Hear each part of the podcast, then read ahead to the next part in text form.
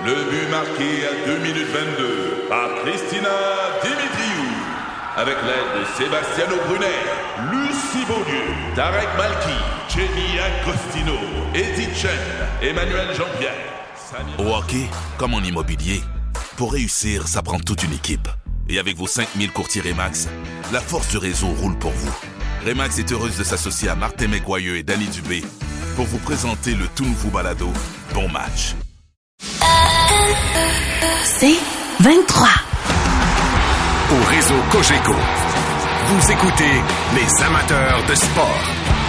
Voici Mario Langlois. Bonsoir Antoine. Bonsoir Mario, comment vas-tu? Ça va très bien. Je suis euh, très heureux de te retrouver. Puis en plus, à, travers le son, parce que tu vas nous raconter, tu vas nous faire un petit peu, je sais pas, mais semble que tu vas me faire entrer dans notre week-end encore plus vite. Tu vas nous faire voyager. Les bienfaits de, de ne pas jouer au hockey cette année, Antoine, c'est que tu peux faire des, des loisirs que tu aimes bien. Explique où tu es exactement en ce moment ce vendredi soir. Ben vois-tu, Mario, ça fait plusieurs années là, que mes beaux-frères me tannent pour aller à la chasse. puis euh, ils font un beau setup, puis ils me, par- ils me parlent de les be- des belles bouffes qu'ils font, des beaux steaks, euh, saucisses, belles euh, bouteilles de vin qu'ils ouvrent, des euh, steaks wayou qui, euh, qui dégustaient. Puis là, moi souvent ils m'appelaient, j'étais sur la route à quelque part, peut-être à Buffalo, puis euh, j'étais dans ma chambre d'hôtel, puis ils me disaient, ils me racontaient leur soirée, puis leur journée de chasse, et puis je me disais, crime, ils ont l'air d'avoir du fun ces gars-là. Puis euh, moi le lendemain, je jouais à Buffalo, ce qui était quand même le fun de jouer dans Ligue nationale, mais toutefois, ils avaient l'air d'avoir bien du plaisir. Puis euh, vois-tu cette année, ben comme tu le sais, je joue pas. Fait que je me suis dit que j'allais pouvoir profiter de la chasse avec eux autres. Donc on a présentement, on est dans notre camp de chasse à l'érablière, au Sucodor à la Terrière. Puis euh, demain, on se prépare pour aller à la chasse au chevreuil. Puis euh, nos caméras nous disent qu'il y en a partout. Oh! Il y en a partout. Donc ça s'annonce un beau On n'en week-end. a pas vu un à date. T'es sérieux? OK. Entre ce que les voient les caméras et vous autres. Fait que là, demain, là, là, vous êtes dans, dans l'érablière, puis demain, vous allez, allez-vous vous installer dans un, dans une cache grimpée dans les arbres, quelque chose dans le genre? Ben, on s'est on s'est euh, monté quelques tentes, puis euh, demain à l'aube, à 3h30, on se lève, on va marcher dans euh, tranquillement, on va se monter en quatre roues, on va marcher dans notre cache, laisser le soleil se lever. Ben, en tout cas, c'est ça que le monde dit de faire. Peut-être qu'il y a des, des euh, plus connaisseurs qui euh, qui, euh, qui nous écoutent, puis peut-être qu'ils pourront nous éclairer. Mais jusqu'à présent, c'est ça le plan de match. Puis en espérant que demain, ça soit une journée comme mon premier match la Ligue nationale qui score. Génial! Et je vais juste souligner une chose, c'est que le Rocket ne joue pas à Laval. Excusez, tout à l'heure, j'ai tenu pour acquis qu'il jouait. Mais il joue à l'extérieur, il joue contre Adirondack, c'est 4 à 4. Mais oui, tu avais marqué ton premier match en carrière, Antoine? Euh, ben écoute, je fais partie. C'est le seul moment que tu peux mettre Mario Lemieux et Antoine Roussel dans la même phrase. C'est ta le- première présence en plus? Non, pas la première présence, la troisième. Puis, Hey, c'est euh, c'était tout, ben, c'était toute une expérience parce que à ce moment-là, je me disais toujours fais quelque chose, fais quelque chose, fais quelque chose pour te faire remarquer. C'est ton, ton match. Là, euh, tu joueras peut-être plus en deuxième, peut-être plus en troisième. Puis euh, j'étais à, à mon troisième chiffre.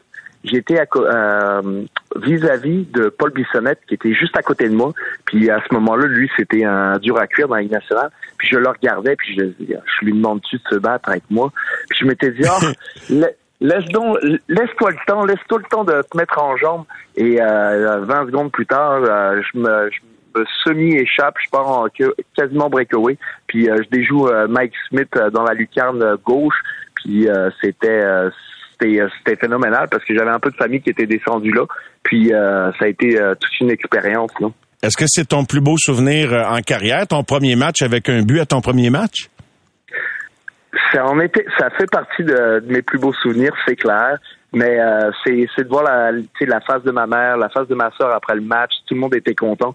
Mais je me rappelle juste que après mon troisième chiffre, le trois, le quatrième qui s'en venait, j'avais tu hâte que la game achève pour tu sais pas faire de niaiserie, pour rester tu sais sur euh, sur un haut. Une note puis, positive, ouais. puis- ouais, une note positive, puis bien vivre l'expérience. Hey, j'avais tu hâte. Je pense que ce match-là, j'avais joué huit minutes. C'est la seule fois de ma vie j'étais constant d'avoir joué 8 minutes. Je lance un appel. Si jamais il y a des gens qui nous écoutent, je sais que c'est le cas toutes les saisons de chasse, si vous êtes en train d'écouter les amateurs de sport, euh, le réseau Cogeco, dans votre cache, euh, en préparant votre euh, sortie de chasse demain matin, textez-nous, ça va être ça va être le fun. Dites-moi où vous êtes, racontez-nous où vous êtes, puis on pourra rebondir là-dessus avec Pierre Gervais également tout à l'heure, qui en début de semaine, lui, il est allé, c'est pas un chasseur, mais il est allé juste pour ce que tu décrivais tout à l'heure, Antoine, l'ambiance, la bouffe, le vino, etc. Fait qu'il est allé voir amis en Mauricie dans le même contexte, mais sans participer à la chasse. Maintenant, euh, tu me disais, Antoine, que tu te sentais obligé de faire un mea culpa? Absolument. Écoute, euh, Mario, c'est vrai que plus tôt dans la saison, j'avais dit que moi, quand j'aime un trio, j'aime ça avoir un gars d'énergie. J'aime ça avoir un gars qui relaie le POC et j'aime ça avoir un marqueur. Puis ça, pour moi, c'est d'un trio idéal. Mhm. Fait que le Canadien, quand il a commencé la saison, ils avaient Anderson, Suzuki, puis Caulfield sur le même trio. Je m'étais dit, crime, c'est un beau trio, ça va faire. Puis c'est pas pour rien qu'ils l'ont essayé direct en partant parce que j'imagine qu'ils pensent la game un petit peu comme moi, puis qu'ils se disent, ça c'est un trio idéal. Puis ça a pas fait. Puis au même moment, on a mis Dak sur le même trio. Puis là, je me suis dit, ah, c'est trois gars qui aiment ça, être en possession de rondelles. Et trois gars qui aiment ça en possession de rondelles, ben, c'est problématique parce que tu as seulement un seul puck. Fait que là, tu sais, faut que tu départis, euh, tu faut que tu la partages, puis c'est pas toujours évident. Puis euh, forcé d'admettre que jusqu'à présent, ça va faire 5-6 matchs que ce trio-là, euh, Dak, Caulfield, Suzuki est ensemble. Puis euh, je suis forcé d'admettre que je me suis trompé. Puis ce qui fait la force de ce trio-là, Mario, selon moi, c'est la capacité de, du trio d'évoluer en distance l'un de l'autre. Puis je m'explique. Ça veut dire que, par exemple, Dak qui est dans le coin, il y a deux adversaires sur lui. Il n'y a pas besoin d'avoir Suzuki ou Caulfield collés après lui pour faire un jeu ou pour euh, faire un bon jeu, placer la rondelle, faire un jeu positif. Quelle belle observation, parce que souvent, on est, on est regroupé, puis on se fait des petites passes pour se sortir d'un raccoin, mais eux autres, c'est vrai qu'ils jouent la glace large. Ils jouent la glace large. Caulfield, souvent, il attend en arrière du but ou de ben, ou dans le haut de la euh, de l'enclave. Puis c'est là que ça fait leur force. Depuis Dak, il est toujours capable du fait de son long bâton, du fait de sa stature, de sa, euh, de sa grandeur, il est capable de toujours toucher à la rondelle dans un envergure exceptionnelle. Fait que ça lui donne un atout vraiment et il est capable de jouer avec ces deux gars-là. Puis je trouve que il n'a pas peur d'avoir la rondelle, il n'a pas peur de faire des jeux, il est en contrôle. Puis euh, forcé d'admettre qu'ils ont fait tout un tout un échange. Tu sais, quand tu penses que c'est pas clair, net et précis de dire c'est Romanov contre Dak, mais c'est à peu près ça pareil. Ça, euh, c'est tout qu'un échange quand tu penses à ça pour le moment. Non? tu penses que ça va durer, euh, exemple, si là c'est correct, puis je veux rien enlever à leur mérite, c'est pas mal le fun à voir, mais exemple, quand ils vont jouer contre des équipes plus aguerries du premier tiers, je comprends que cette année, c'est encore une équipe en développement, en progression, des équipes qui ferment le jeu davantage. Je pense qu'ils vont réussir, avec la confiance qu'ils acquièrent à travers chacun de leurs matchs, à, à performer, à produire contre des, mettons, peut-être euh, les, les meilleurs clubs de la Ligue ou la moitié de la Ligue? Ben, c'est sûr que c'est leur objectif. C'est sûr que, ben, moi, si je suis DAC demain matin, c'est sûr que lui, il est conscient de se dire, s'il y a un duo, Caulfield Suzuki, lui, il doit se greffer, se dire, ah, je joue ma vie à chaque soir quand j'embarque, je dois donner mon maximum, puis je peux pas rien prendre à la légère. Puis à partir du moment où il aura joué 20, 30 matchs et ils auront été productifs, là, tu pourras plus, tu pourras plus l'enlever. Puis même s'il y aura des petites séquences où ça ne produira plus, tu vas les séparer, mais tu auras toujours tendance à les remettre. Lui, là, il doit planter une graine dans la tête de l'entraîneur de dire, moi, je suis le gars qui joue avec ces deux, euh, ces deux hommes-là, puis c'est comme ça que ça va fonctionner. Puis c'est sûr que des soirs, ça sera pas évident. Quand ils jouent sur la route, euh, ils sont euh, toujours confrontés aux meilleurs défenseurs adverses. C'est pas toujours évident. On l'a vu l'autre fois, ils ont pas marqué, mais le club a gagné parce que Gallagher puis Hoffman ont produit. Oui. C'est ça une équipe, tu sais, c'est se départager les tâches et ils ont été capables de le faire. Puis c'est de savoir aussi, quand ton premier trio fonctionne pas, c'est là que tu as besoin de ta profondeur. Puis l'autre fois, c'est ça qui est arrivé. Je reviens à Josh Anderson, Antoine.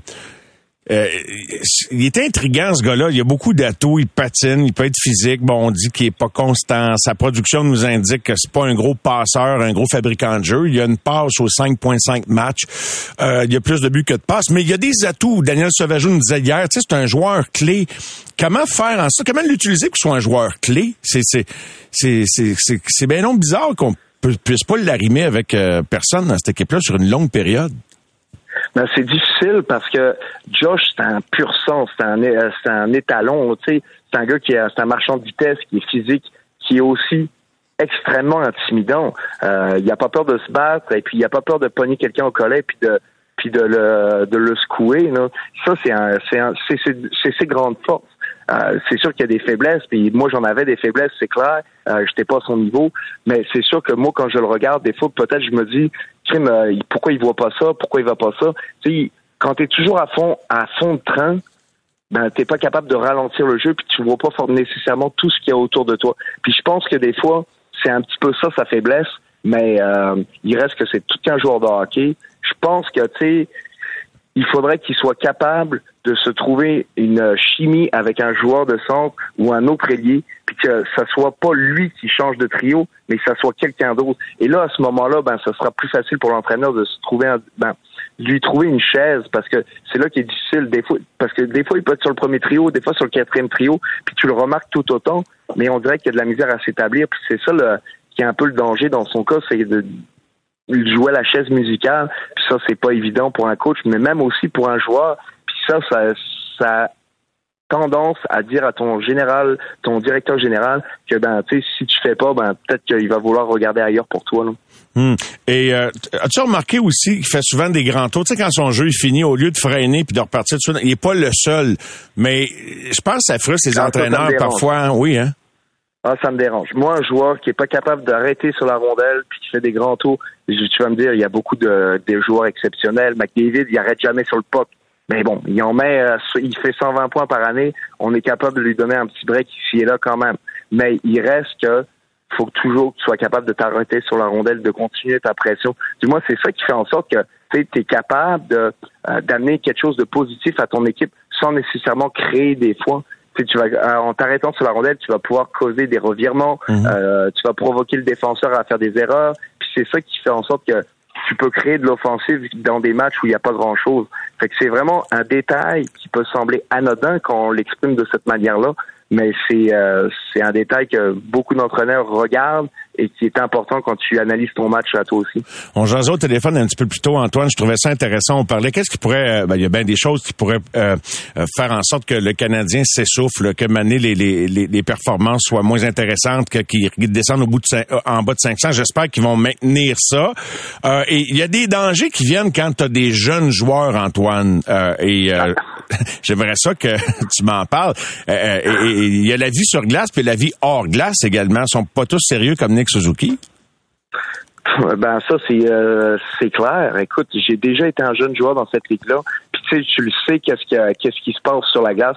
Euh, t'es euh, es le premier ça dans les lignes pour starter les euh, les entraînements. Euh, t'as une éthique de travail exemplaire, mais il reste que t'as une vie hors glace. Puis le seul danger que je peux voir poindre ou s'en venir avec cette équipe-là, c'est vraiment ce qui se passe en dehors de la glace. Parce que c'est clair que quand tu es une rockstar dans une ville comme Montréal, euh, tu mis sur un piédestal super rapidement, euh, tu vas pas nulle part sans te faire reconnaître. Euh, après un match du samedi soir, qu'est-ce qui se passe? Même si tu joues le mardi, euh, tu as 20 ans, tu sors, tu vas dans les bars, euh, tu as du fun. Le danger pour cette jeune équipe-là, c'est de, de brûler la chandelle par les deux bouts, euh, de, de, de vivre à fond la caisse sur la glace, mais aussi hors glace. Le danger, il est vraiment là. Pour l'avoir vécu, moi, par exemple, euh, quand on était avec euh, Dallas, j'ai l'impression que c'est ça qui nous a fait mal. C'est pour ça qu'on n'a pas été capable de s'établir comme une franchise qui, gagnait après année après année parce que euh, on avait du fun, on sortait puis on a fait des, je dirais pas des erreurs de jeunesse parce que ça n'en est pas, mais on a profité de la vie puis ça fait en sorte que quand tu arrives, euh, tu sors puis tu rejoues le lendemain, ben des fois tu échappes des matchs que tu devrais pas puis au final tu manques les séries par 4-5 points puis au final tu dis peut-être que cette soirée-là si je m'étais reposé finalement, on les aurait fait les séries. Fait que c'est juste de trouver un juste milieu. Puis moi, ce que je disais souvent... Et ça, il y a juste les joueurs qui le savent, Antoine, mais continue, c'est très intéressant. Mais tu sais, euh, quand t'es... Euh, moi, c'est ça que c'est le message que je disais souvent, tu sais, c'est de choisir ces moments. Parce que c'est la vie, tu as le droit de vivre. Euh, tu tu peux pas rester chez vous. Puis le, le tu sais, des fois quand j'étais plus jeune, je pensais qu'un joueur de la Ligue nationale, ça restait juste chez eux, ça mangeait des pâtes, ça se couchait à 8 heures, puis c'était ça. Mais pas ça vivre. Tu t'as pas, un, t'as pas un, bon, équilibre de vie si tu fais juste ça. Tu il faut quand même que tu t'en profites quand même. Mais c'est de choisir ces moments. C'est ça que plus tard dans ma dans le plus tard dans ma carrière j'ai compris, c'est de choisir un équilibre puis de choisir ses soirées par exemple, euh, mettons tu joues samedi soir, tu rejoues seulement le mercredi ou jeudi, ben c'est anglais, c'est euh, là c'est le temps. Ah ouais. Là c'est le, ah ah ouais. c'est le temps. c'est le temps d'organiser un party des recrues, c'est le temps de, de l'échapper, c'est le temps de faire un party d'Halloween, puis de d'y aller à fond la caisse parce que tu vas avoir 5-6 jours pour t'en remettre. Parce qu'on le sait, là, quand t'as 20 ans, 24 euh, heures ou 48 heures, ça fait.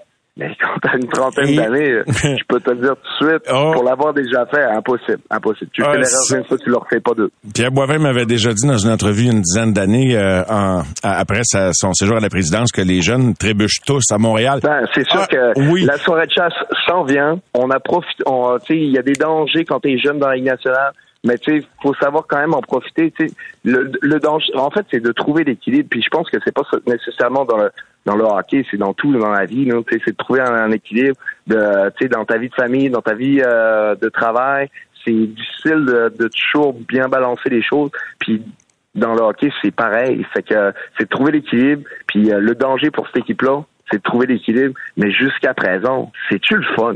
Moi, j'ai, je, je, me sentais pas de même. Tu sais, je joue pas au hockey, mais j'ai hâte au prochain match. J'ai hâte à demain soir. Je me dis, j'ai hâte de voir ce que Caulfield. Un peu comme quand je jouais, je me dis, j'ai hâte, à, j'ai hâte à demain soir de jouer contre Crosby. J'ai hâte de jouer contre Morkin. J'ai hâte de jouer contre Le Temps. J'ai hâte d'être dans la face à Le Temps parce qu'il aime pas ça quand je suis dans sa face. tu sais, c'est comme ça que tu, c'est comme ça que tu crains. Puis, tu sais, en tant que joueur, maintenant en tant que spectateur, commentateur, puis euh, analyste, je trouve ça le fun. J'ai hâte de voir comment un tel et un tel va réagir. J'ai hâte de voir comment Hoffman il va continuer sur sa vague. sais La patience a fait, a fait le travail dans ah, son Génial. C'est le fun de sentir ça d'un joueur. Fait qu'une bonne fin de soirée, Antoine. Puis salutations à tes euh, compagnons de chasse. Bon week-end.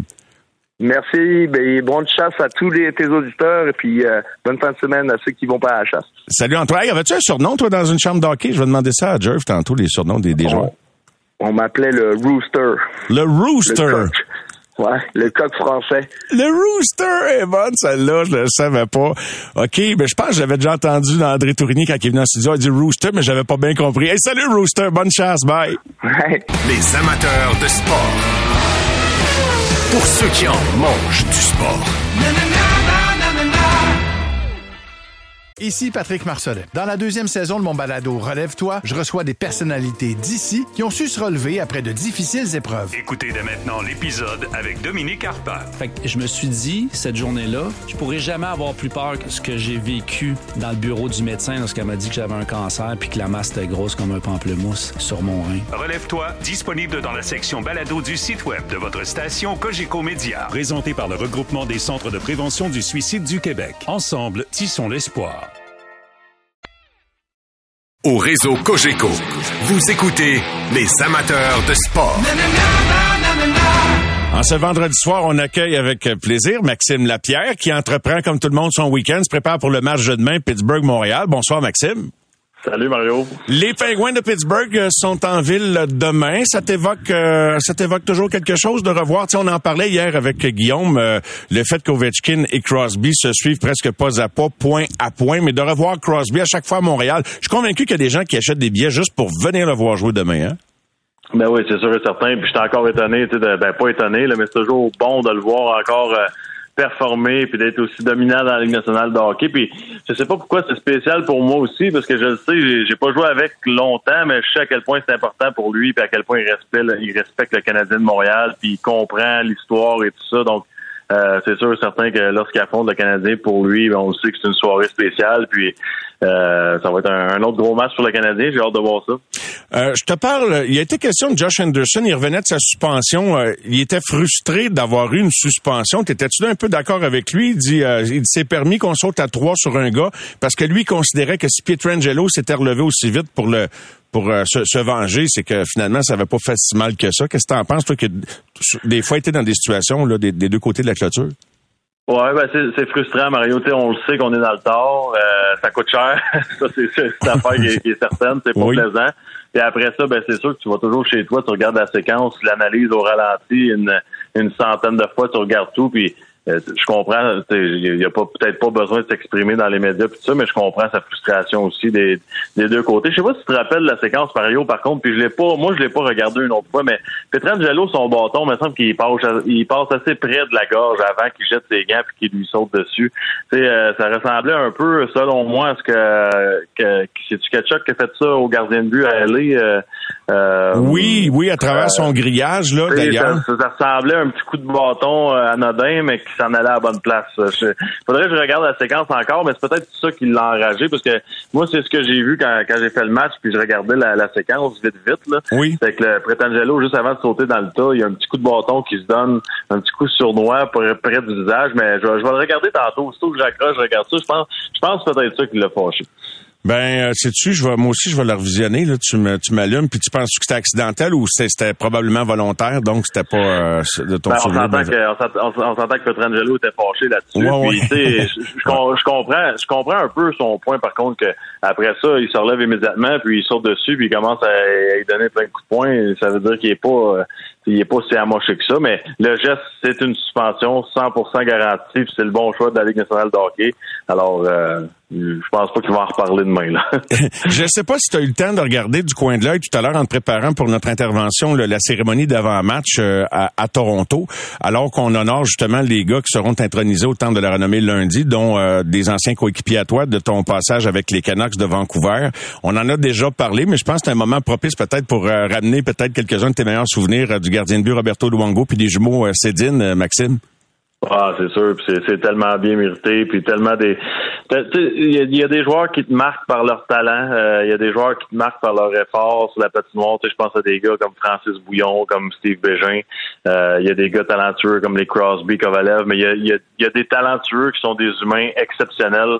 Puis ces trois-là, ben c'est exactement ça, des gars qui, qui s'occupent de tout le monde dans la société, qui s'occupent de, de leurs coéquipiers, comme si c'était des petits frères. Puis quand je suis arrivé à Vancouver, euh, moi, c'était une, une, année difficile pour moi. J'avais été changé de Montréal à Nîmes, à Nîmes, à Vancouver. je vais toujours me rappeler, ces gars-là, ils ont changé un peu ma vision des choses cette année-là. Puis ils m'ont, ah aidé à, redevenir, ben oui, ils m'ont aidé à redevenir confiance, à, retrouver ma confiance. Puis des joueurs comme les frères Cédine, des gars qui ont autant de points par saison, qui ont autant de talent, qui presque à chaque match viennent te voir. Je me rappelle, là, Mario, ils ont enlevé leur patin ils mettaient leur petite euh, combine dans leur sac à, leur sac à mèche qu'on met dans le lavage. Là. Ils passaient devant moi, ils prenaient tout le temps deux, trois secondes pour me dire gros match, tu nous as aidé à soir, merci beaucoup. Euh, quand tu suis des punitions, ça nous permet de performer en avantage numérique de l'autre bord. Puis c'est tout le temps un petit quelque chose pour te faire sentir important. Puis à un moment donné, ben à force de se faire dire ça, tu te sens bien, on est on est humain, puis commences à performer toi aussi sa patinoire. Puis tu sais, on, ils font tellement de choses en société, puis c'est des gars gênés, puis c'est des gars qui veulent pas l'attention médiatique, mais il y a tellement de gens, ils font tellement de, de dons, ils vont tellement souvent dans les hôpitaux, puis tout ça, mais tes voix, c'est drôle, tes voix jamais nulle part parce que les autres sont pas sont pas là pour la caméra, sont là pour aider vraiment parce qu'ils ont des grands cœurs.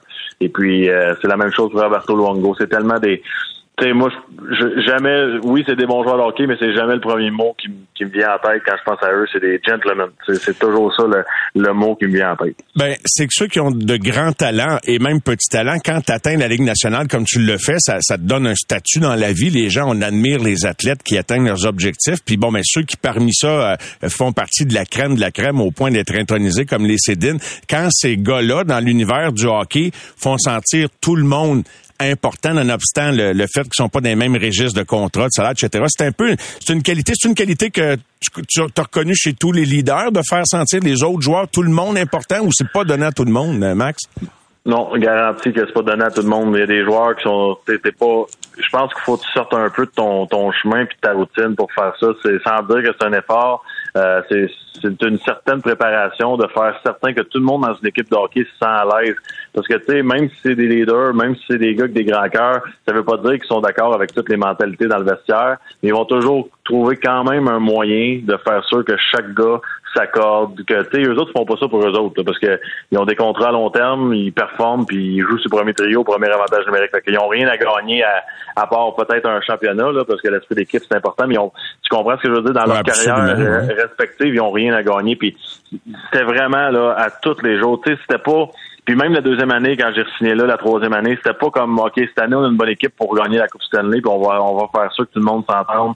Non, non, c'est vraiment la routine, le staff, euh, les cadeaux de Noël aux trainers, le, amener le- les gens qui travaillent à l'aréna manger. C'est toujours des petits détails comme ça qui fait que quand un gars comme moi, je rentrais à l'aréna, j'avais l'impression que, que, que les gens qui travaillaient à sa patinoire, c'était mes meilleurs amis aussi, parce que les autres aussi, comme moi, ils se sentaient importants, puis très importants dans l'organisation, parce que je pense qu'elle allait même les voir pour leur dire merci pour la qualité de la glace, ça me permet de faire des belles passes en avantage numérique. Tu comprends? Tu Wow. comprends le genre? C'était des modèles, là. C'était comme impeccable.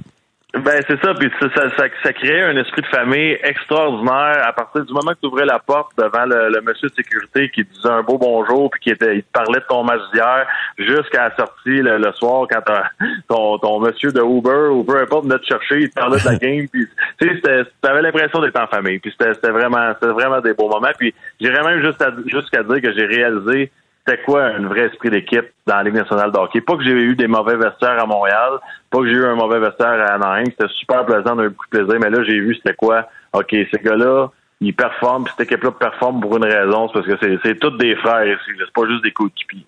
Wow, et, euh, et, et les jeunes qui grandissent là-dedans, après ça, ben, ils peuvent vraiment amener ça, reproduire ça. Je sais pas dans quelle mesure les Caulfield et Suzuki ont vécu, ont goûté un petit peu à ça, le petit bout où que le Canadien a papé pendant les séries 2021. C'est une autre histoire. Là. Les Vancouver, évidemment, tout le monde était là longtemps en même temps. C'était pas exactement pantoute la, les- la même situation, mais c'est pour ça que je me rappelle plusieurs conversations avec Alain Vigneault. Il, il a adoré les coacher aussi. Hein. Ben, c'est sûr et certain. Puis, tu sais, ces gars-là sont tellement honnêtes, tellement sympathiques. Ils se gênaient pas non plus pour dire les, les vraies affaires dans le vestiaire. Toujours avec un, un ton ultra respectueux. Puis, tu viens de mentionner un bon point, Mario. C'est que le, le noyau, tu sais, les leaders, c'est une chose, mais le noyau qui a grandi ensemble, que ce soit Bieksa, que ce soit Kessler, que ce soit Burroughs, ils ont tous commencé dans la Ligue américaine ensemble. Ils ont monté dans la Ligue nationale ensemble. Mais c'est des 10, 15, 18 ans ensemble dans la même équipe. Les nouveaux gars qui arrivent, c'est assez gênant d'essayer de changer la mentalité dans ce vestiaire-là. Puis ça, je pense qu'on va le voir. Parce que là, cette année, on a plusieurs jeunes joueurs. De Suzuki Caulfield, déjà deux, trois saisons ensemble. T'ajoutes les Goulet, t'ajoutes les Harris.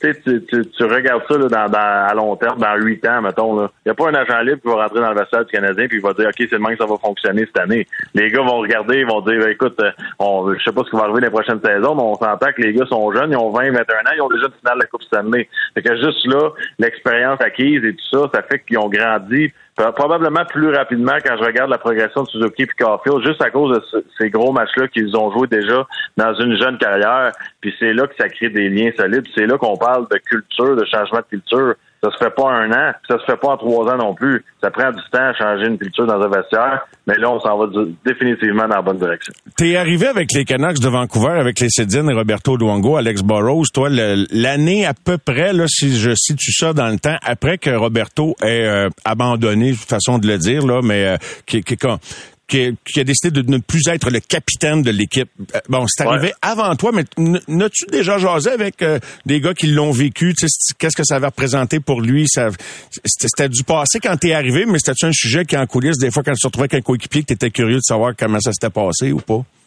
Oui, mais puis tu sais, je pense que qu'est-ce qui revenait souvent dans la discussion, c'est que écoute, Roberto c'est un leader, puis c'est un vrai leader.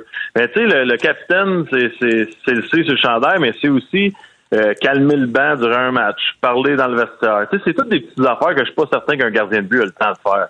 Puis ça, je pense que c'est une des raisons. Puis, euh, c'est bien évidemment le fait que c'était quand même particulier qu'il y ait un gardien qui ait ça. Mais l'important, c'était que le leader soit présent puis près des joueurs. Puis quand tu es dans ton filet durant le match, peux pas vraiment dire à un tel de, de, de se de bloquer des lancers sur le banc, puis de, de- les gars, faut se calmer, ou les gars, on pèse sur le gaz. Je pense que c'était plus une question de logistique que, que le fait qu'il était pas capitaine pour vrai. D'accord. Mais euh, parlant de capitaine, on va compléter là-dessus, Max. euh, D'ailleurs, ça fait partie des, des extraits que Martin va, dont, on va parler avec Martin tout à l'heure. Nick Suzuki se débrouille plutôt bien pour un gars qui a pas eu de camp d'entraînement avec un C en plus puis un contrat à défendre. Ah, c'est incroyable. La, la presse, en tout cas, il a pas l'air, trop stressé, là, mais la pression qu'il avait en début de saison, de- d'être capitaine, euh, de, de- d'avoir une jeune équipe que, que on s'entend, on s'attendait pas de, de jouer de la façon qu'on joue en ce moment. On le voyait, on se disait c'est le bon temps pour être capitaine. On parlait même de, de peut-être de ce ça serait un bon choix pour deux saisons. Euh, jusqu'à temps que Suzuki soit prêt. Puis finalement, elle m'a dit de quoi Mario, il est plus que prêt.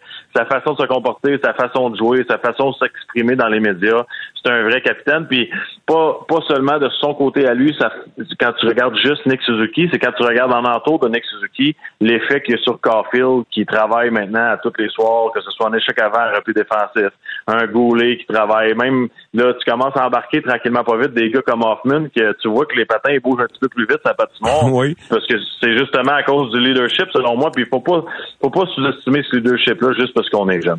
Maxime, merci beaucoup. Bon match demain. Petite prédiction. Euh, Qui, qui ramasse deux points demain soir? Ben là, je vais y aller avec le Canadien. Mario, euh, samedi soir, on pas le choix contre les Pingouins.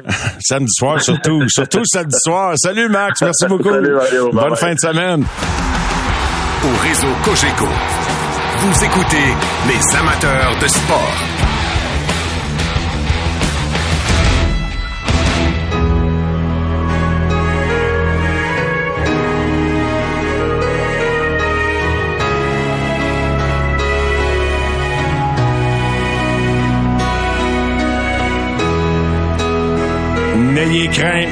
Je ne chanterai pas. Mais Please don't. on regardait ça pour les parties des fêtes. Non, mais je sais pas, là, je cherchais euh, de la musique, je dis November Rain. C'est pour ça que je me suis mélangé en septembre, 11 novembre tout à l'heure. On était dans September, Earth, Wind and Fire. Mais bref, Guns N' Roses pour accueillir de Jerv, Pierre Gervais. Salut Pierre. Bonsoir Mario, bonsoir tout le monde. Ça sent la coupe tous les vendredis. Si vous étiez pas là les semaines précédentes, eh bien, Pierre nous fait découvrir une bonne petite bouteille, pas trop chère, accessible, en ces temps d'inflation pour rester les, les deux pieds sur terre. Exactement. Une bouteille de vin pour amorcer le week-end. Exactement. Et parler de hockey. On aime Mhm. ça parler de hockey? Assurément. Deux victoires en deux soirs cette semaine. Tu regardais Cool. ça? C'est cool, ben oui, je regardais ça. C'est le C'est fun. le fun, hein? Vraiment le fun. Honnêtement, es-tu surpris? Un petit peu. Un petit peu, honnêtement, là, euh, agréablement surpris, là, mais euh, c'est le fun. Un match au-dessus de cinq- de 500, 7 et 6. Surtout Vancouver, là. Tu sais, au début, je disais, oh boy, ça, ça, ça a parti vite, c'est, c'est, le fun. C'est, ils sont, sont excitants à voir jouer. Moi, ça, là, je, je regarde ça plus que je pensais que j'aurais regardé ça. Honnêtement, là. Tu pensais te décrocher, toi, là, là? dernières, ma dernière année, surtout, écoute, souvent, là, c'était long, les games. Ça a été euh, difficile, hein? C'était difficile, c'était long. euh, le, le temps passait, passait vite pour moi. J'étais tanné de regarder du hockey. Tu sais, quand tu peux me mener, ça... Tu sais, du gâteau au chocolat, c'est bon, là. Quelqu'un mange un morceau par jour, c'est pas pire. Mais quand tu manges un gâteau au complet par jour, là, tu sais, à un moment donné, veut, veut pas, ça, tu, tu te tannes. Puis le clash, le précipice d'émotion entre la finale puis une année qui tourne au vinaigre Ben tout le oui, long, c'est là, c'est encore pire. ça a dû... Non, euh, C'est encore pire, là, parce que tu, tu pars la saison, t'es déjà fatigué. T'es déjà, euh, tu t'as pas, t'as pas un long été, tu t'es pas remis physiquement vraiment, puis t'as plein de blessés, t'as plein d'affaires.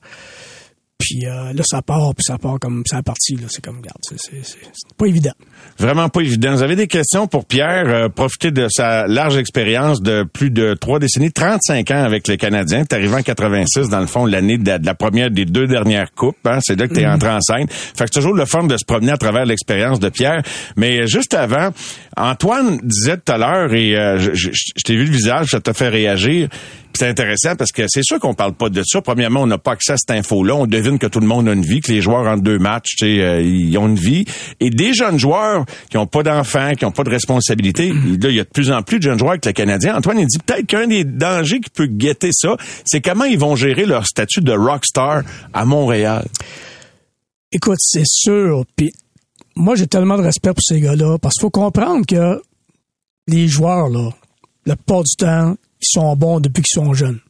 Fait qu'ils sont bons au euh, atome, puis ils graduent, puis graduent, puis puis oui, puis euh, bantam, puis midget.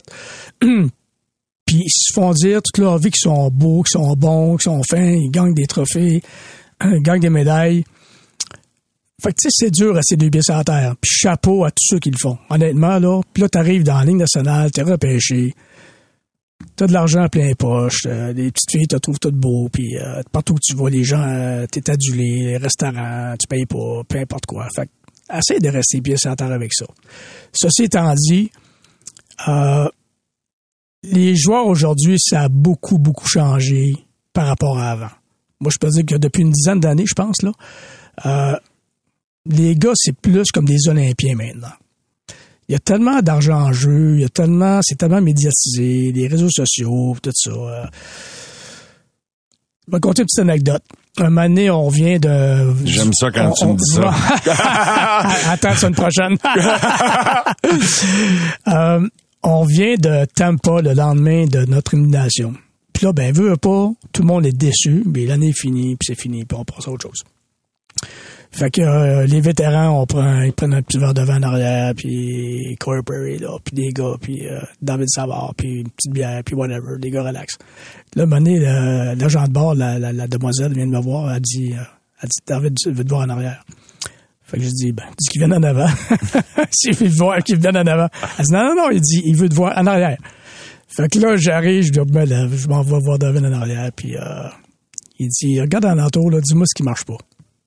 Fait que là, il dit, là, je regarde, mais je sais pas ce qu'il veut dire, je regarde en entour, puis je sais pas ce que tu veux dire. Toi, c'est rare, tu vas en arrière dans la vie? Ben oui, c'est rare, Parce qu'en arrière, c'est les vétérans. ben, là. c'est les joueurs, c'est vétérans. OK. Tu sais, J'ai pas vraiment là, d'affaires là. OK. Si la toilette en avant est occupée, puis presse, je vais en arrière. Mais sinon, j'ai pas d'affaires là. Puis des fois, je vais voir les boys. C'est arrivé, mais pas souvent. J'essaie de me tenir loin de ça. Fait que longue histoire courte, euh, il me dit ça. Fait que là, je, là, je regarde dans la tour, puis je dis qu'est-ce qu'il y a? Puis il dit, garde, il me fait signe. Suzuki Caulfield, ça tester ensemble. Un petit peu plus loin, là. Puis là, ils ont chacun un lot au chocolat. Après le dernier match, après l'élimination. Le lendemain, là. Tu sais, absolument, là, écoute, dans le temps, là, à l'époque, là, ça aurait fait été fort. là. Pas, pas fêté. C'est juste comme, c'est un Ça aurait décanté, ça aurait décanté sur une coupe. Exactement ça. Tu sais, ça fait neuf mois, puis c'est fini, c'est fini, on passe à autre chose, puis euh, fait que là, j'ai trouvé ça tellement drôle, là, puis je regardais, puis il y avait eux autres, puis il y avait d'autres, c'était du Gatorade, puis tu sais, fait que Fait que là, ce qu'on peut souhaiter, c'est que Caulfield et Suzuki entraînent Slavkovski euh, et euh, tous les autres qui vont arriver, puis euh, Goulet euh, à boire du lait au chocolat, demeurent au plutôt, chocolat. Que, plutôt que de découvrir les beaux endroits de Montréal. C'est ça, mais, mais les jeunes, de plus en plus, c'est comme ça. Tu sais, moi, je l'ai remarqué dans les repas d'équipe qu'on a, là, mettons après des matchs, on reste sur la route, peu importe quoi. Ils se voient quasiment plus rien. Tu sais, on commande du vin, on commande de la bière, puis on commande des choses, puis les gars prennent, prennent autre chose, prennent de l'eau, prennent, euh, prennent du Gatorade, quelques-uns prennent une bière, mais c'est c'est vraiment, c'est c'est vraiment autre chose maintenant.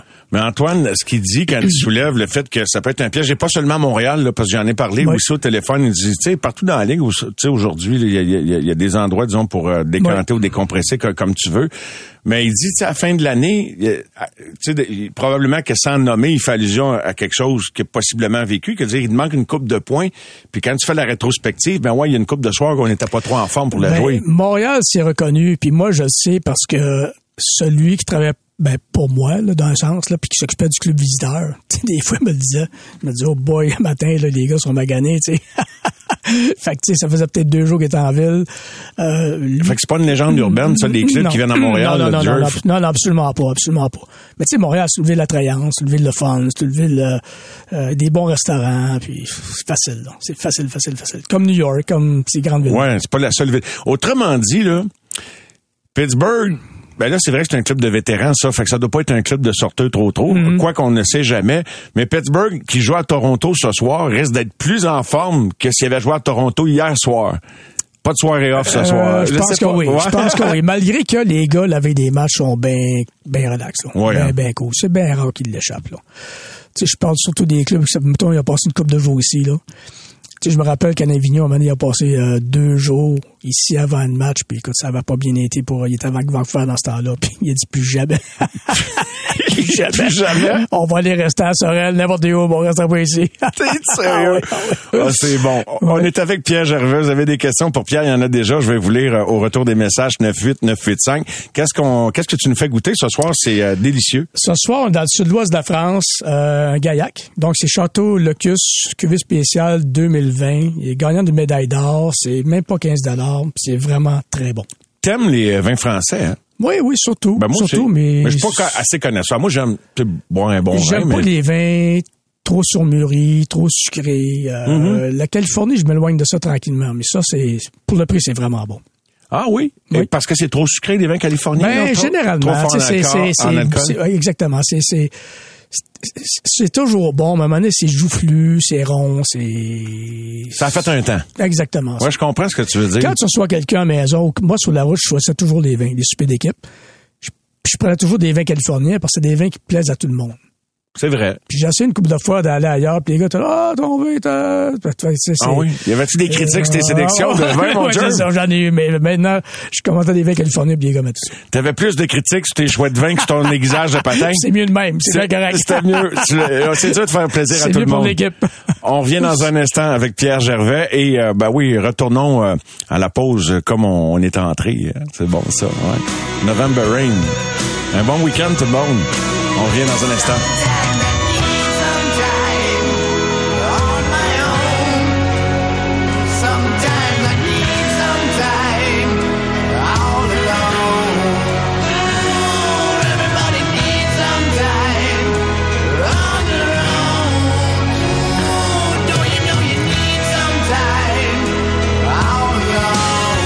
Au réseau Cogeco, vous écoutez les amateurs de sport. Voici Mario Langlois. J'espère que tu me pardonnes. Je dis, je dis à Pierre parce que son livre sort la semaine prochaine, vendredi soir prochain, quand on va se retrouver. Ça va être, ton livre va être disponible en magasin. Le lundi suivant, ça va être le lancement. On va être là d'ailleurs avec l'équipe des amateurs de sport pour enregistrer des entrevues. Mais je dois dire que j'ai, tu sais, j'étais- parce que je l'ai lu et c'est très très intéressant, divertissant et euh, euh, oh. Mais écoute, je, je n'en ai rien révélé, bien sûr, sauf une petite, petite histoire de, de poche de hockey. Fait que j'en dis pas plus. Question du public, Jervis. Euh, je me demande, c'est quoi les perspectives salariales d'une personne responsable de l'équipement dans une équipe de hockey professionnelle? J'ai rajouté euh, équipe de hockey professionnelle, ça arrêtait à équipement. La question, si je la lis verbatim, si je la lis verbatim. Les perspectives salariales. Ouais, ça, gagne combien un préposé à l'équipement ou un gérant de l'équipement? Je sais que c'était indiscret, là, c'est pas Non, comme... non, c'est indiscret, mais c'est. Ça dépend des équipes, naturellement. On est très bien payé. On est très, très bien payé, ça, c'est sûr et certain, parce que c'est presque à l'année maintenant. Je ne mettrai pas de chiffres, là, mais on est bien payé. Surtout avec Montréal, on est bien pris soin de nous autres. Là. Puis quand tu commences ou tu commences dans le junior, dans la Ligue américaine, tu sais, c'est c'est c'est dans le fond, tu c'est pour, c'est pour être embauché par une équipe de la Ligue nationale, tout, ton staff, t'es pris quelque part. C'est ça les dures C'est un années. peu comme les coachs. Tu sais, des, ça- c'est- les coachs, c'est pareil. Tu sais, les coachs, t'arrives, puis euh, quand ils commencent dans le junior, ils font pas le salaire qu'ils font en Ligue nationale. Tu tu- C'est comme ton, ton université, c'est comme ton école. Ton pain noir, c'est ça. Tu, tu, tu, tu apprends, t'apprends ton métier, puis quand tu as du succès, ben là, tu montes puis là, ben, la paye est pas mal plus intéressante, c'est le fun. C'est là que la récompense. Comme en radio, écoute, Exactement, j'ai commencé partout, à Maniwaki à là. 175 pièces par semaine. Exactement, partout pareil. Tu sais, fait que c'est sûr et certain, là, je suis monté à Partout pareil. 2,85 euh, par, par mois. Fait que, non, non. Mm. Il y a Sylvain qui euh, t'envoie un salut, Sylvain, fidèle auditeur à Val des Sources, anciennement Asbestos, qui dit, euh, est-ce que Pierre a essayé son beau euh, côté, côté, là, le side-by-side Oui. offert par les joueurs, et sinon, on serait heureux de te guider cet hiver en Estrie dans nos beaux sentiers. Donc, c'est pas une question, c'est une invitation. C'est fantastique, merci beaucoup. Non, il est chez mon beau-père à à Hemingford, dans ce coin-là. GF, Pierre, le joueur le plus exigeant pour l'exage de patin que tu, que tu as eu en 35 ans avec le Canadien. Pour l'aiguisage de patin. Écoute, euh, Jeff Petrie. Jeff Oui? Petrie, ouais. Ah oui? Ouais, Jeff était vraiment sensible à... Même si on avait... Pardon, même si on avait à la fin le, le- la machine élite, là, le, le système de Oui. qui est absolument... Écoute, c'est presque parfait, là. Euh, puis, je chialais pas, là, mais juste qu'il y avait tout le temps une petite affaire. Tu vois, il embarque sur la glace, puis c'est comme s'il cherchait des poux, là. tu sais, c'est- Ah oui, pendant un match. Donc, lui, Ouais, ça ne prenait pas la grand-chose de déranger. Mais tu sais tu sais quoi, ça en dit long beaucoup quand même sur comment il a navigué dans la pression l'an passé, etc. Oui. Tu sais, je trouve qu'il y a un petit parallèle à faire, là. Euh, Ouais, non, non, effectivement, mais c'est un gars qui est ultra sensible. Euh, il est allergique à beaucoup de choses. Euh, il avec son équipement, il est ultra sensible avec les ses gants, là, je pense que j'ai déjà parlé ici, là, des gants sur Oui, une petite oui. couture dans le fond d'un doigt qui il, il ressent tout, tout, tout, tout. Mais tu sais, super poli, super fin, puis zéro arrogant, là, mais le gars, tu vois qu'il ressent tout, tout, tout, tout. Des patins neufs qui arrivent, là. Tu sais, les gars, des patins sur mesure, c'est censé être tout, tout pareil, là, mais il reste que c'est fait à la main, c'est fait par des humains, hein. C'est pas, pas, pas, euh, pas, pas comme des, des, des, verres qui sont habillés puis sont pareils, pareils, pareils. Fait que, tu sais, c'est, quand, dès qu'il y avait une petite affaire, ah, ils sont moins, puis là, le- les représentants de sport, ils disent tout euh, de, de- des compagnies. Ben voyons, il était fait pareil la dernière fois, mais sauf que Puis des fois, il, il testait, puis euh, Jeff avait raison. Tu sais, c'est, c'est la, la rigidité, euh, des bâtons, c'est pareil. Pa- Pareil, pareil, pareil. Fait que c'est, c'est patins, genre, euh, donc, à la période d'échauffement, là, t'étais-tu correct pour le match ou? Ouais, ou le matin. là, c'est, Ok, c'est le c'était matin ça se règle. ben, c'est le matin, on Puis rendu au match, il était correct? Oui, il était correct. Rendu Ok. au match, c'était correct. C'est au moins ça. Mais tu sais, on avait, on avait 6-7 de lames par joueur. Fait que si, si je changeais de lame euh, durant la game, ben là, souvent, que c'était... En faisait un petit peu plus d'un bord, mais un peu plus de l'autre, puis mais pourtant, c'est censé être euh, vraiment, vraiment identique, là. Salutations à l'Indiane qui nous écoute. Tu te rappelles, a- je pense qu'il avait posé une question également la semaine euh, dernière, je me suis- si je me souviens bien, avec Mm. toi, Pierre. Et euh, bonsoir à vous deux. Bonsoir à vous deux également à l'Indiane, au nom de Pierre et moi. Pierre, est-ce que tu as déjà rendu service à plusieurs joueurs de la Ligue nationale au Forum ou au Centre Bell au cours de ta carrière comme gérant d'équipement, mais à des joueurs d'équipe adverse? C'est arrivé à l'occasion, surtout des joueurs que j'avais connus, style aux Olympiques. Euh, des choses comme ça, mais c'est arrivé à l'occasion. Euh, As-tu une anecdote en tête? As-tu non rien de Ben, cocasse? Pas, pas des grosses affaires? Pas des grosses affaires. euh, comme en 87 à... Je pense que c'était Canada Cup qui était à 87 ou... Oui, Coupe Canada Coupe Canada, 87. ouais, Coupe- Oui, à Hamilton, il y avait eu des matchs à Hamilton. Puis il y avait à. Montréal. Puis, à Montréal, euh, oui. Je me rappelle, j'avais fait des réservations pour Wayne Gretzky au restaurant. Mais Wayne ne voulait pas que ça se sache. Il voulait pas... euh, Puis Wayne, d'ailleurs, lorsqu'il séjourne dans les hôtels, il y a un nom différent. Puis ça, c'est connu. Je le dirais pas, mais c'est- connu, là. Ah oui. Puis, euh, fait que Ben, quand je- je on est juste nous autres. Non, c'est ça, on est juste entre nous autres. Quand, quand euh, j'appelais au restaurant, ben, j'appelais des restaurants que- qui étaient bons, puis que je connaissais. Puis je gars, écoute, c'est lui qui va là, ils sont quatre. Pas un mot sur la game, tu sais, tu, puis tout le monde était bien coopératif, il n'y a pas eu de, de, de mauvaise surprise. Puis c'est sûr qu'à l'époque, il n'y avait pas les réseaux sociaux, puis les téléphones cellulaires, puis tout ça. Là. Toi, t'aurais pu jouer dans le parrain ou dans le Goodfellas, toi. hein? Peut-être. Pas un mot sur la game. C'est ça. Pas un mot sur la game. Euh, non, il y a des gens, là, le 2,85, j'ai échappé un, un- un chiffre, là. Vous fa- Faites pas d'analogie avec euh, le chiffre que j'ai échappé tout à l'heure quand je fais- faisais déjà mon premier salaire dans le métier à 175 par semaine. Euh, Quelqu'un qui nous demande de... euh, euh, euh, attendez un petit peu. euh, question un peu plate. T'est-il déjà arrivé, Pierre, qu'un joueur, euh, qu'un joueur vous ait manqué de respect par rapport à votre travail? C'est lui qui écrit question un peu plate, pas moi. Là. Ouais, ouais, non, non, c'est correct. Euh, honnêtement, là, je me souviens d'un gardien de but dans la Ligue américaine. Là. Ça fait longtemps de ça. Là. Boy. Bien longtemps de ça. Puis c'était tout un moineau. Là. Puis c'était, c'était un genre de coucou. Là. Puis d'ailleurs, on, on, ça avait été un genre de back and forth. Puis on, on avait réglé ça après. Là. Mais honnêtement, à Montréal, euh, non, je peux pas me rappeler. C'est sûr, des fois, des gars dans le fil d'action, euh, faut que tu comprennes, c'est pas envers toi. Tu sais, c'est arrivé l'incident avec Piqué là, à Winnipeg, là, qu'il il fallait qu'il change son patin, puis... ça- Ouais, que le monde hum, a pensé qu'il avait été, lui, euh, il était fâché parce qu'il fallait qu'il change de patin, pas à cause de moi. C'est... c'est La façon dont il avait enlevé ses patins, ça paraissait comme que peut-être il aurait pu manquer de respect. Exactement, mais c'est tout, euh, exactement D'ailleurs, ça. c'est détaillé dans. Oui, dans le livre, là, exactement C'est- ça. C'est détaillé. mais- Que j'ai pas lu. fait que c'est... c'est, c'est euh, mais c'est, c'est, c'est... Non, c'est pas arrivé, vraiment. Là. Et euh, on, on, on viendra dans le détail vendredi prochain, alors que ça sera lancé. On va aller à une autre pause. Et euh, ouais, d'ailleurs, et on va aller sur une chanson de Sylvain Cossette. Raconte ce que tu as vécu mardi en revenant de, la chasse en Mauricie. Oui, mardi matin, je me reviens sur l'autoroute 55, direction euh, chez nous, Saint-Mathieu-de-Belleuil, puis euh, à un moment donné, je vois une, une vo- une voiture euh, à l'arrière de moi qui me dépasse, tranquillement sur l'autoroute. Puis là, il arrête à côté de moi. Puis pas, pas, il, pas, il arrête, mais il modère, puis c'est comme si... si T'as fait un signe, quelqu'un qui veut Fait établir là, un contact. Exactement. Puis là, je regarde, c'est Sylvain Cassette, mon bon chum. Fait que là, on s'appelle, on se parle, puis il dit, qu'est-ce que tu fais ici? Mais moi, j'arrive de la Mauricie, j'arrive de la chasse, puis euh, je me retourne chez nous. Puis lui, il, a- il avait affaire à Trois-Rivières. Fait que c'est, c'est quoi le- le- le- les chances qu'on, qu'on- qu'on arrive à la même hauteur sur l'autoroute, c'est vraiment cool. Il avait reconnu ma, ma licence. Moi, c'est Maine, comme l'État du Maine. Fait qu'il avait reconnu ma licence, puis euh, c'était vraiment Tu avais cool. son numéro, là, tu l'appelles, vous êtes côte Ben à Qu'est-ce que tu fais là? Où c'est c'est que ça. tu t'en vas? On a jasé, puis c'était vraiment le fun. La chasse. Ouais, mais je chasse pas. Non, c'est ça. Je chasse pas. Je fais à manger. On s'en va en pause avec Sylvain Cossette. On revient dans un instant 98 985 pour vos questions. J'adore cette chanson-là.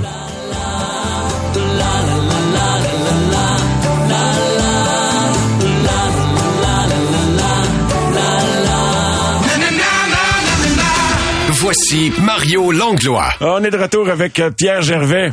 Et euh, on passe un beau vendredi soir. Dans les prochaines minutes également à l'émission, les Alouettes en finale de l'Est ce dimanche, 13h, l'avant-match à compter de midi. Et je reçois Pierre-Olivier Lestage tout à l'heure, de même que Marc-Antoine Decoy. Je leur avais promis, les gars, faut vous revenir si vous gagnez. Alors, ils sont de, ils sont de retour. Euh, les surnoms, j'ai eu euh, quelques messages là-dessus, ça c'est dans mes courriels. Euh, y- euh, quels sont les surnoms? Ils ont, ils ont tous des surnoms? Toi, c'est Jerv. Hein? Ouais, tout le monde t'appelle Jerv dans, dans, l'environnement du Canadien. Presque tout le monde. Presque tout le monde. Les joueurs, là, euh, euh, c'est drôle parce que Corey Perry est arrivé, c'était quoi son surnom déjà? C'était... Faut que je me rappelle de ça. Worm. Comme un verre, Worm. Ah oui? Puis je me rappelle, Ben Sherratt l'avait su. Puis euh, quand, quand Corey est rentré dans le vestiaire, il dit euh, Hey, Worm, uh, you're welcome. il est parti à la ring, il dit C'est c'est déjà rendu ici. Mon surnom s'est rendu à Montréal. Pourquoi? J'ai aucune idée pourquoi. Peut-être que c'est un grand main. Ah je ne sais pas. Mais, mais les gars, ils ont... su- sais, des fois, c'est juste des, des, abrivia- des abréviations, tu sais, comme Ben c'est Benny. tu sais, c'est- Des fois, c'est carrément des surnoms. Là, tu sais. Carey, c'était Pricey. C'était quoi? Comment que les gars l'appelaient? Pricey, Pricer. euh, Pricey, Pricer. euh, Galley, euh, Webby. euh, tu sais, souvent, des abréviations des noms. Ouais. Puis des fois, c'est carrément un surnom. Là, Souban, c'était Soubi. Cole Caulfield, a-tu un? Cole Caulfield, non, je pense pas. Je pense pas, non. Slavkovski, ça va bien de Slav, j'imagine, à moins qu'il en J'imagine. trouve un autre. J'imagine, j'imagine. Mais c'est, pas mal comme ça. Des coachs ont-ils des, ont- des surnoms qu'ils savent pas? De la part des joueurs? Ah, non, Puis ça, je peux pas le mentionner. ben, moi, je trouve que ce serait le fun. non, mais il y en a... euh, écoute... euh, Pierre Gauthier, c'était Mr. Burns. c'était Simpson. Si- Mr. Burns, c'est dans Simpson, C'est ça? ça, tu sais, le Ah monsieur oui? tout le temps un genre de... ça m'a tellement fait rire, ça. Gars de Mr. Burns. Mais... Euh... D'autres? Y avait-tu un Monsieur Magoo dans le non? pas vraiment. non? Oh boy. Il avait- à qui je pense? Marc Bergevin avait-il un surnom? C'était Burge? C'était Burge. Tout le monde l'appelait Burge. Hum, je manquais ça, Burge, ouais. C'est ça. Ouais. Dominique Ducharme? Non, Dom. Dom, ouais, c'est ça. Ouais, des- des- des Patch, diminutifs. euh, moi, souvent, c'est ça. Souvent, Ouais. c'est ça, ouais. Ouais, voilà pour euh, l'é- l'épisode euh, l'épisode de- de- des surnoms. Bon, je lis quelques textos. Euh, j'ai- je les ai pas lus d'avance, fait que des fois je découvre à mesure là, parce que ça, ça, ça tombe à mesure. Wayne Gretzky aimait être incognito, alors que son fils a joué quelques matchs avec les capitales de Québec. Il est venu assister au match vêtu d'une casquette et d'un chandail kangourou à capuchon avec l'inscription 99 dans le dos. Blague. Il n'y avait ça. pas le 99 dans le dos. Non, il y a 98.5. Salut Mathieu de Sainte-Rose, merci. Euh, c'est par rapport à la chanson, j'imagine, je sais pas si c'est November Rain ou la chanson euh, Pas besoin, mais il dit j'ai embarqué avec Paul Arcand dans le bandwagon de cette tune là Bonne émission, merci beaucoup. Euh, Est-ce que c'est déjà arrivé qu'un joueur, une question d'Éric Pierre, qu'un joueur prenne votre défense pour une raison quelconque? Hum, ben, probablement, salut Eric. Euh, pas vraiment, parce qu'il est jamais arrivé... Euh... T'avais le don de te mettre, de pas te mettre Ouais. dans le trouble. ouais, je, je me cachais. Par contre, ouais, par contre, t'as souvent eu des missions qui t'étaient confiées, mais c'est pas la même affaire. Non, pas non, c'est ça. Mais euh, non, un joueur, là, il y a personne qui a vraiment eu à me défendre. Ben, merci beaucoup. C'est comme... T'en avais pas besoin, t'étais un grand garçon qui se défendait tout seul. Ouais, mais tu sais, je me suis jamais mis les pieds dans les plats. J'ai jamais, euh, tu sais, j'essaie de me, me, me rappeler, là. Pas évident, brûle pour point non plus, le 35 ans de vie, mais, là, mais, de mais tu sais, il y a rien, ça, ça, Rien de frappant. Je m'en sou... Moi, c'est ça, je m'en souviendrai, je pense, là. Un petit rappel, euh, il y, a, il y a Martin qui nous demande, euh, Martin nous demande que la, euh, la sorte de, de vin que tu nous fais déguster, qui est, qui est délicieux, mais il dit parce qu'il est au travail, il va plus le noter, fait qu'on va lui répéter. Oui, c'est euh, c'est un vin de Gaillac, donc le sud-ouest de la France. Château Locus, L-E-C-U-S-S-E, c'est un 2020. Cuvée spéciale. Euh, il gagne une médaille d'or euh, de, de Gilbert et Gaillard. Ça, c'est un, c'est un magazine en France qui est très réputé. C'est vraiment bon. Je vous dis, il est 14 quelques, là, c'est pas 15 puis il est vraiment très, très bon. C'est bien balancé, c'est, c'est, c'est- ça passe bien, hein. C'est, c'est pas, euh, Ah non, c'est- honnêtement, oui. ça passe super bien. C'est bien fait, c'est pas trop tannique, c'est pas trop euh, joufflu, c'est, c'est, c'est très, très, très bon. Marc demande quels sont les meilleurs et pires arénas de la Ligue? OK, les meilleurs, il y en a, il y a- maintenant, il y a beaucoup plus de meilleurs arénas que de pires. Euh, c'est dur à dire Arena parce que des fois, tu as des arénas qui sont très beaux, mais les vestiaires sont pas bons. Ah. Euh, comme les pires vestiaires, c'était en Caroline, je crois. Euh, les arénas avant, écoute, euh, Pittsburgh, c'était épouvantable. Euh, Des glous? Ouais, c'est des glous, c'est épouvantable. Ben, épouvantable. C'était pas épouvantable. Épouvantable, c'est, c'est d'être en Ukraine, là, mais c'était pour le hockey, la Ligue nationale, là. Comme les vestiaires à Caroline, c'est, oublie ça. Maintenant, les arénas, c'est très spacieux, c'est bien fait, c'est, c'est, euh, J'essaie de penser. Là, Calgary, ça s'en vient pas mal des yeux. Calgary, honnêtement, il voit un grand temps que ça qui change là, de, d'aréna. Le, vieux Garden à Toronto, regarde, ça, c'était une autre époque. On dirait que ça fait tellement longtemps de ça. Je pense à ça, puis on dirait que ça fait mille ans de ça. Quelqu'un qui est étonné que tu nous recommandes des vins parce qu'il connaît pas, comme moi je le connaissais, puis beaucoup de gens dans le monde du hockey, ta passion pour les vins, qui dit donc, euh, Pierre, comme il se demande si c'est ton après-carrière, est-il rendu sommelier? Parce qu'on appelle ça, ça sent la coupe, pour euh, justement partager le- la, la- la- la- la connaissance des vins de Pierre. Puis en même temps, c'est toujours sans prétention avec Pierre, même s'il goûtait des, des grandes bouteilles. Mais peut-être rappeler l'histoire, c'était avec Georges Guilbeault, je pense que tu avais commencé avec tes Canadiens Ouais, de Sherbrooke, avec avais découvert avec- ça. ben, quand, lorsque j'étais à Sherbrooke, euh, Georges, boit du scotch. Ouais, oui, je le sais, je le sais. Oui, c'est ça. Mais euh, non, quand j'étais à Sherbrooke, euh, mon, mon ex-beau-frère était médecin d'équipe. Ah, c'est euh, ça. Il, il faisait son vin, il, euh, il achetait du vin, puis il y avait des, des amis médecins qui étaient vraiment passionnés de vin, puis de fil en aiguille. euh, donc, ça fait une quarantaine d'années facile que je suis vraiment passionné de vin, que je lis tout ce a là-dessus, j'ai su des cours, et ainsi de suite. Fait qu'aujourd'hui, ben, je suis pas, non, je suis pas sommelier, euh, c'est sans prétention, mais j'ai beaucoup d'expérience de dégustation. Patrick, la question que tu viens de m'écrire, là, elle est très bonne, OK? On prend rendez-vous vendredi prochain parce qu'il faut aller à la pause bientôt, OK? Sur ton meilleur souvenir, on va s'en souvenir, je te l'ai dit, là, mais on n'aura pas le temps de répondre. Ton meilleur souvenir lors du, du match du centenaire du 4 décembre 2009. OK. Tu sais, on a-tu du stock? On n'aura Ah, pas assez de... Non, non, non. Faudrait qu'on le Euh, signe pour 10 ans, ah, là. si on a le temps qu'on fasse le tour de 35 ans d'histoire. C'est, euh, puis il y en avait une autre que, attends un peu. Ah oui, elle, puis elle, elle peut se répondre rapidement. Serge nous demande, je voudrais savoir s'il y a déjà eu un joueur pour qui, euh, que tu as déjà détesté, mais que t'es resté professionnel, tu le gardes en dedans. T'es pas obligé de nommer de nom, là. J'en ai eu quelques-uns. Ah oui? c'est, c'est, c'est, As-tu, as-tu des initiales, c'est, là? c'est, c'est dans mon livre. Euh, ouais, je- il a déjà été capitaine, euh, entre autres. Oh! Pas MP comme dans Military Ah, Police ou comme dans. Max Paturity. La semaine prochaine, on en parlera. Hey, yes! Les amateurs de sport. Pour ceux qui en mangent du sport.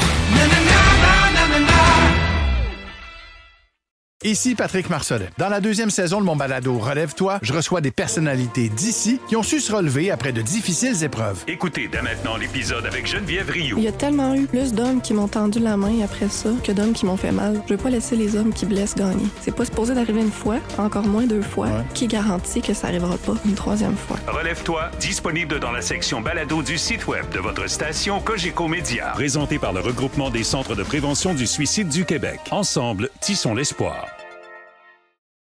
Au réseau Cogeco, vous écoutez les amateurs de sport. Nous y voilà enfin, finale de l'Est ce dimanche. C'est présenté sur nos ondes. Les Alouettes qui se rendent à Toronto pour tenter d'aller vaincre les Argonauts avec nous. Le directeur général et entraîneur, Danny Mathiosha. Salut, Danny. Hey, comment ça va, Mario? Ça va très bien. Toi, comment se déroule ta semaine de préparation? Le vendredi soir, qu'est-ce que tu peux dire aux amateurs à l'écoute par rapport à l'état d'esprit et le niveau de préparation de ton club pour dimanche? Mais tout va bien, tout va bien. On a eu une bonne semaine. Euh, Je pense que les, les joueurs sont confiants de, euh, de cette belle opportunité qu'on a devant nous. On, réalise que ça sera tout un défi, ça sera pas facile, mais on est confiant aussi que euh, on est capable euh, d'aller à Toronto puis de, de, de retourner chez nous avec une victoire, puis en sachant qu'est-ce qui nous attend la semaine prochaine. Alors, euh, je pense que euh, les gars sont prêts pour compétitionner, puis euh, je suis convaincu qu'ils ils ont hâte euh, au match qui s'en vient. Ça fait à peine quelques semaines, vous avez affronté Toronto coup sur coup deux week-ends de suite. J'oublie le, le dernier affrontement, il y avait beaucoup de substituts des deux côtés, mais les deux autres matchs de la saison, un point en fait la différence. Est-ce que tu as l'impression que ton équipe est, est la même que celle qui a perdu contre Toronto à Montréal dans ce match où vous étiez all-in ou que tu sens, tu sens que c'est une équipe un peu différente, peut-être même am- améliorée, Danny? Ben, je dirais que probablement un petit peu plus euh, amélioré dans le sens que c'est une, que c'est une équipe que je pense qu'en quand on s'est parlé la semaine passée, je te disais que c'est très important que nous sommes conscients que les détails vont faire toute la différence au monde euh, dans les séries éliminatoires. Justement, c'était le cas la semaine passée. Puis je suis aussi convaincu que les détails vont avoir un mot à dire dans le résultat du match de dimanche. Alors, euh, euh, je les regarde d'aller, je vois une équipe qui est concentrée, il y a un focus qu'on probablement qu'on ne voyait pas dans le passé, mais a euh, puis ça, ça m'inspire énormément. Puis euh, j'aimerais penser qu'on va voir, on va voir une équipe sur le terrain qui, euh, qui, euh, qui va bien comprendre les situations du, pendant le match, qui, euh, qui vont vivre, puis ils vont les jouer comme ils devaient les jouer.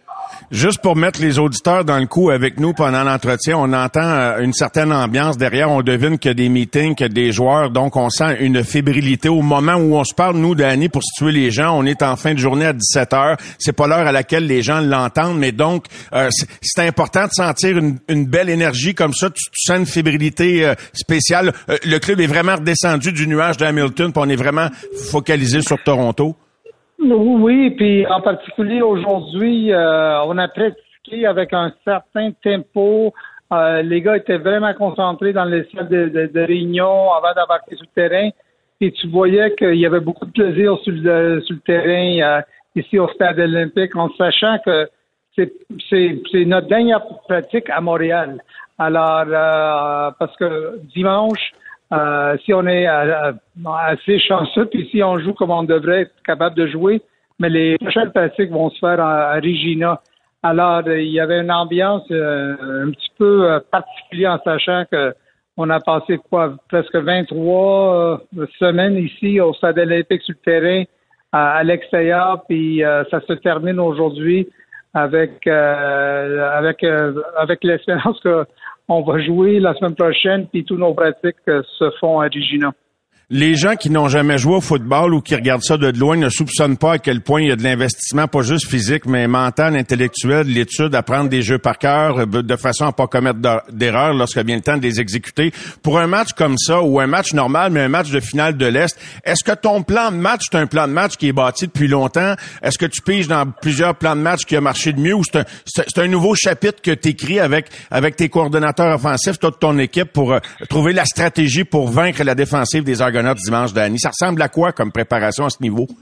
Ben, on va toujours faire référence au match qu'on a joué contre eux. Qu'est-ce qui, qu'est-ce qui a fonctionné, qu'est-ce qui n'a pas fonctionné, puis qu'est-ce qu'il faut euh, modifie, puis qu'est-ce qu'il faut euh, ajouter.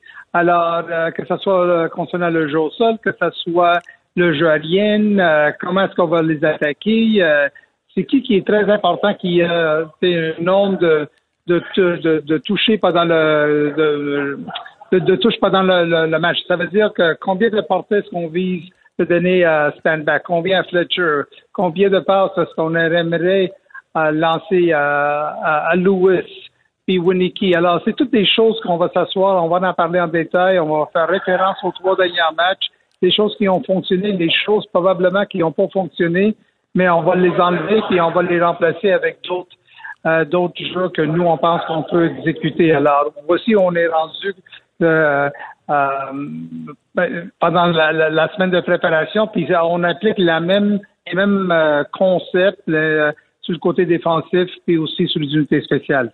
Est-ce que tu es un gars superstitieux, toi, Danny, ou pas ben ben?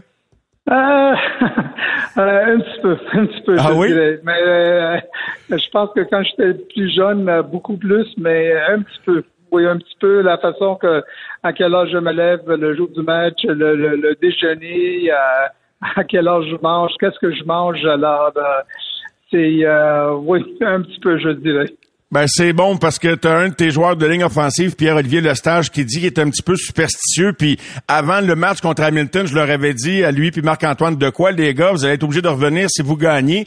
Fait qu'hier, quand on s'est rencontrés pour enregistrer l'entrevue, qu'on diffuse ce soir, Pierre-Olivier, il dit Je suis bien content, il dit on brise pas une combinaison gagnante. Et, puis si on gagne contre Toronto, on va peut-être être obligé de t'amener sur l'avion la semaine prochaine, mais ça, c'est une histoire à suivre. Mais je voulais revenir sur un élément que j'ai discuté avec Pierre-Olivier, c'est que bon, il y a Knox qui a fait perdre patience la semaine passée. Ça lui a coûté une pénalité. C'est pas évident de contrôler les émotions. Et je sais que tu as toujours appliqué avec les carabins, puis probablement partout, puis avec les alouettes. Tu dis à tes gars, tu souhaites qu'ils jouent euh, à, la limite, sur la ligne. Des fois, il y a un prix à payer. Parle-nous de ta philosophie par rapport à ça. Mais c'est justement qu'est-ce que tu viens de, dire, de, de jouer sur la limite, près de cette fameuse ligne Qu'est-ce que je demande, c'est que tu bouges pas la ligne. Par contre, euh, la, chose qui est très importante avec PO, puis euh, il y a toute une historique euh, PO avec moi à l'Université de Montréal parce que je pense qu'il y avait une moyenne de deux à trois punitions par match de, de Rudess. Alors, c'est quelqu'un que tu as besoin de... Tu es, au courant quand il se trouve sur le terrain. Si tu es un joueur défensif, tu sais qu'il se trouve sur le terrain, puis tu es mieux de le, de le chercher pendant le jeu, puis peut-être des fois même après le jeu. Alors, euh, il y a une certaine maturité dans son cas depuis que euh, il, a quitté l'Université de Montréal. Il joue avec une certaine euh, agressivité très physique. Puis je pense que c'est la première punition qui a écapé avec avec les Alouettes la semaine passée. Mais je veux pas changer son style. Je pense que c'est un style unique. C'est un style que on va se dire les vraies choses qu'on désire de voir nous les entraîneurs. Oui. Parce que ça ça, peut avoir un impact euh, positif d'après moi, mais il faut être conscient aussi que tout le monde te regarde. Puis il faut être, euh, il, faut être, il faut être près de cette fameuse ligne, mais tu peux pas la dépasser. Bon, je regardais comme il faut les résultats des matchs qui s'étaient passés. Je me rappelais du dernier match, euh, l'avant-dernier match entre vous deux à Montréal. AJ Ouellet, pour toi, c'est pas un des gars qui a le plus de, portée, qui a le plus de verges dans l'année, mais par contre, il est capable par moment de, causer du dommage. Est-ce que tu as un plan de match pour lui ou, c'est vraiment Bethel Thompson qui est la menace avec euh, les chances qu'il prend régulièrement sur les longs jeux? Ben nous, on s'entend que Ouellet puis Harris va jouer comme ça, euh, comme porteur puis on, va, on est conscient aussi qu'ils vont essayer d'établir le jeu au sol. Alors, euh, pour nous, c'est d'être très... Euh, euh, d'avoir pas le maximum nombre de joueurs dans la boîte, mais il faut avoir le nombre exact de joueurs défensifs dans la boîte pour arrêter le jeu au sol, en sachant que si on peut les mettre dans une situation de deuxième élan, mais c'est là où nous, défensivement, on peut les attaquer avec avec des blitz puis de, se rendre au carrière. Mais il faut arrêter la course au sol, ça c'est sûr. On peut pas se permettre de donner 6, 7, 8 verges à portée parce que sinon ça va être une journée assez longue au bureau. Je termine avec Trevor Harris qui euh, a quand même un pourcentage d'efficacité de passe euh, où il atteint la cible supérieure à Bethel Thompson, même s'il n'y a pas un nombre de verges comparable. Est-ce que tu passes un temps spécial avec ton corps arrière Harris ou c'est vraiment la job d'Anthony Calvillo? Puis il a très bien distribué le ballon. Quelle première demi la semaine passée? Euh, vous souhaitez, j'imagine, que pas un copier-coller parce que c'est un autre match, mais en termes d'efficacité, quelque chose qui ressemble à ça. Mais c'est un petit peu de son, son, son parcours, son historique partout, que ce soit ici à, Montréal, que ce soit à Edmonton, que ce soit à Ottawa ou même quand il, a joué à Toronto un petit peu. Euh, c'est un carrière très précis, précise, puis c'est quelqu'un qui, euh, qui met beaucoup de temps euh, dans les études concernant la, les couvertures, puis ils, savent exactement où aller avec le ballon. Euh, sur presque chaque jeu. Alors, on va, on va avoir besoin de cet effort, la même effort qu'il nous a donné la semaine passée. Puis, euh, je sais que cette semaine, il a passé beaucoup de temps avec ici. Puis, je suis convaincu qu'il va nous donner une très bonne performance. Tout a été dit. Merci encore une fois de ta générosité. C'est un privilège pour nous de pouvoir s'entretenir avec le DG, le coach après, avant les matchs et euh, ça n'a pas de prix pour l'auditoire. La meilleure des chances, on est avec vous. Let's go les Alouettes dimanche. Allez nous chercher ça à Toronto. Merci beaucoup, coach. Un gros merci puis euh, bonne soirée. Merci, Danny. Bonne fin de soirée à toi. Bye bye. Les amateurs de sport.